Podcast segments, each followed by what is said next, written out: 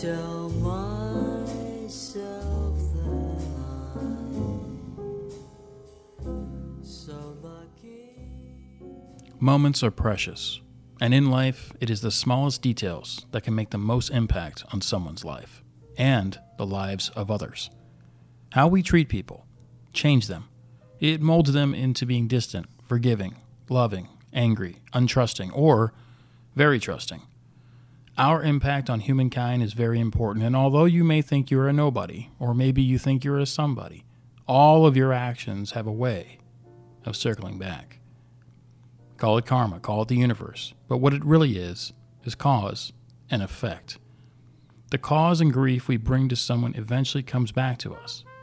In the same light, the better we treat people, the more gifts we received. And no gift, as you will see, is better than chocolate. My grandparents met in a candy store, and I always thought that was the sweetest thing. My grandmother was distant and very hesitant to be courted by my grandfather. After all, he was nicknamed Valentino. The biggest reason my grandmother was hesitant was because she was covered in scars, stemming from a fire when she was five years old that covered 75% of her body. To say the least, she was a miracle child. It impacted her in a way to be self conscious. And although she could wear a dress, long sleeves, and no one would be the wiser, inside she knew what her exterior looked like. In fact, the hardest thing to reveal to my grandfather was her real self. When she finally did, his reply was simple My love for you extends beyond skin deep. And the two were married and never parted each other's side. They owned several restaurants in Philadelphia and Miami. My grandfather was hailed as the king of pizza, and the legend grew. Famous celebrities only ate at DeMiro's, including Frank Sinatra. They had four children, one of which is my mother, and the person I was closest to, Dominic, my uncle, who I have mentioned before. My grandparents departed this life in 1987. I was 10. I didn't have many years with them. I wish I had.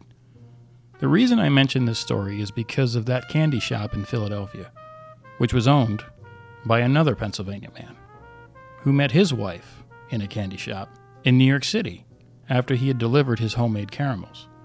Lancaster caramels, that is, where my grandmother was raised, where my mother is from. This man's impact on the world and people for some reason was magical. Maybe his magic in that candy shop on that day my grandparents met still resided in that building. My grandfather always gave my grandmother special candies, not the most expensive kind, the ones that were significant to their meeting love and union. That sweet shop is known today. And before I give away who I'm talking about, I want to tell a story of how it came to be. That two star-crossed lovers can find their way into each other's life. Was it his chocolates, my grandparents' chemistry, or both? Chocolate for most of us is a guilty pleasure. Not only does the effects of chocolate impact our mood, energy, and sexual function in remarkable ways, but it can positively impact our health.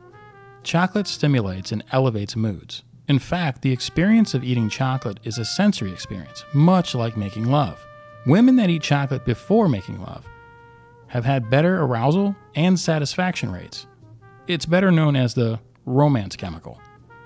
It can even raise your libido if eaten daily in a 2,000 calorie diet at 2 ounces per serving per day. It's associated with all the holidays Easter, Halloween, and Christmas. Yes, chocolate is definitely a miracle crop, where its origin can be found in Aztec and Mayan cultures, although they prepared chocolate very differently. Etymologists trace the origin of the word chocolate to the Aztec word chocolato, which referred to a bitter drink brewed from cacao beans. The Latin name for the cacao tree, Theobroma cacao, which means food of the gods.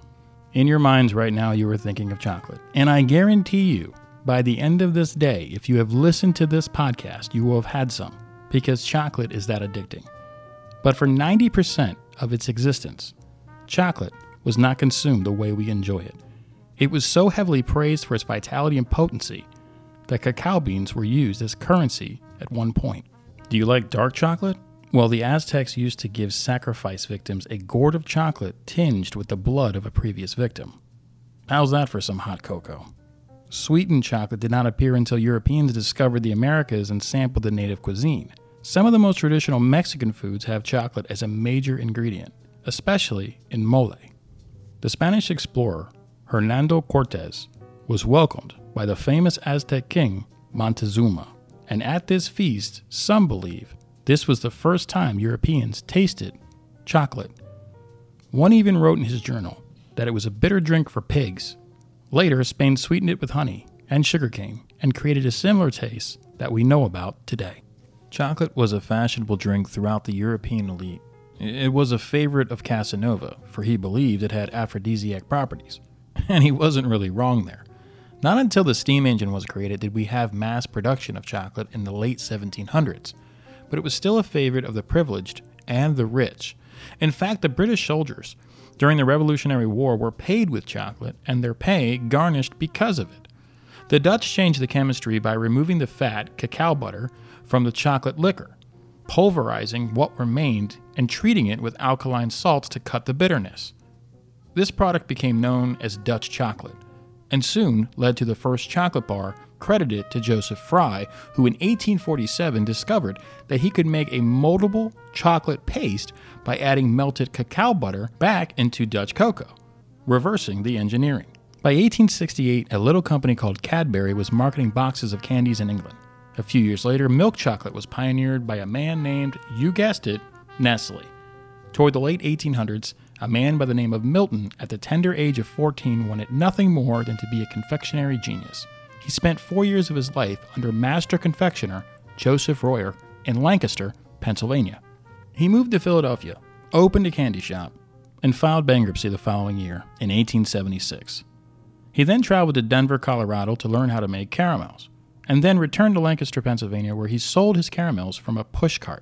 Exactly 10 years after his bankruptcy, he had established the Lancaster Caramel Company. In 1894, Milton dedicated his life and trade to chocolate. In 1898, he met Catherine Sweeney, also known as Kitty, in that New York candy shop while delivering caramels where our story began.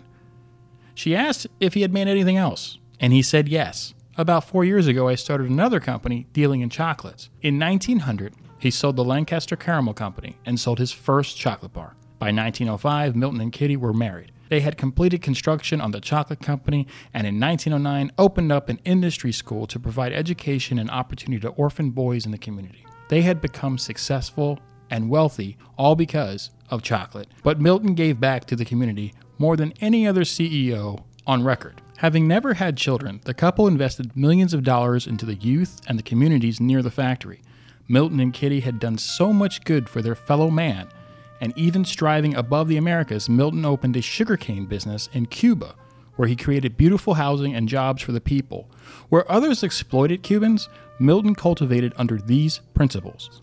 The more beautiful you make something, which people can see and use, the more enjoyment they will get out of it. Milton truly was an innovator and a great leader. In the winter of 1911, Kitty and Milton decided to winter in Nice, France. Being an innovator, like Milton was, he purchased stateroom tickets on the White Star Line in December of 1911. He felt that if they were coming back to America, why not do it on the most innovative ship ever built, the Titanic? But Kitty fell ill, and business back home cut their trip short. And instead of boarding the Titanic, they boarded the German liner, the America. And it would seem that all the good deeds the couple had done in their own lives, especially mass producing chocolate for all classes of people had found its way back to them and spared them. The ship they boarded, the America, was the same ship the Titanic ignored about the icebergs in the water. You see, the Titanic had a Titanic ego as well. And the minute you think your treatment of people doesn't come back to you, that's the minute you hit an iceberg. Milton's deposit check for the Titanic is on display in the community archives that bear his name. On the check, it says December 11th, 1911. Pay in the order of White Star Liner, $300. Signed, Milton Hershey. One last thing. My grandmother's favorite candies? Lancaster caramels. After all, she was named after them. Carmela Cicero DeMiro.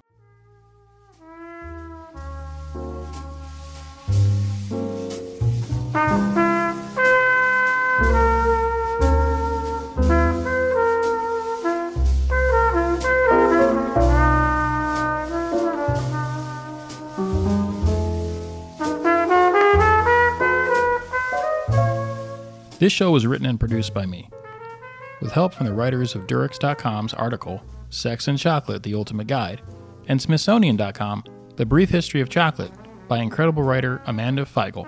Please subscribe and share and rate our show. Please, please just rate our show. Just hit five stars, one star, two stars. Doesn't matter. Single Shot is produced by Shift Films and Graveyard Shift Podcast and can be found on the podbelly.com network of podcasts or right here in Missouri on podcastmo.com.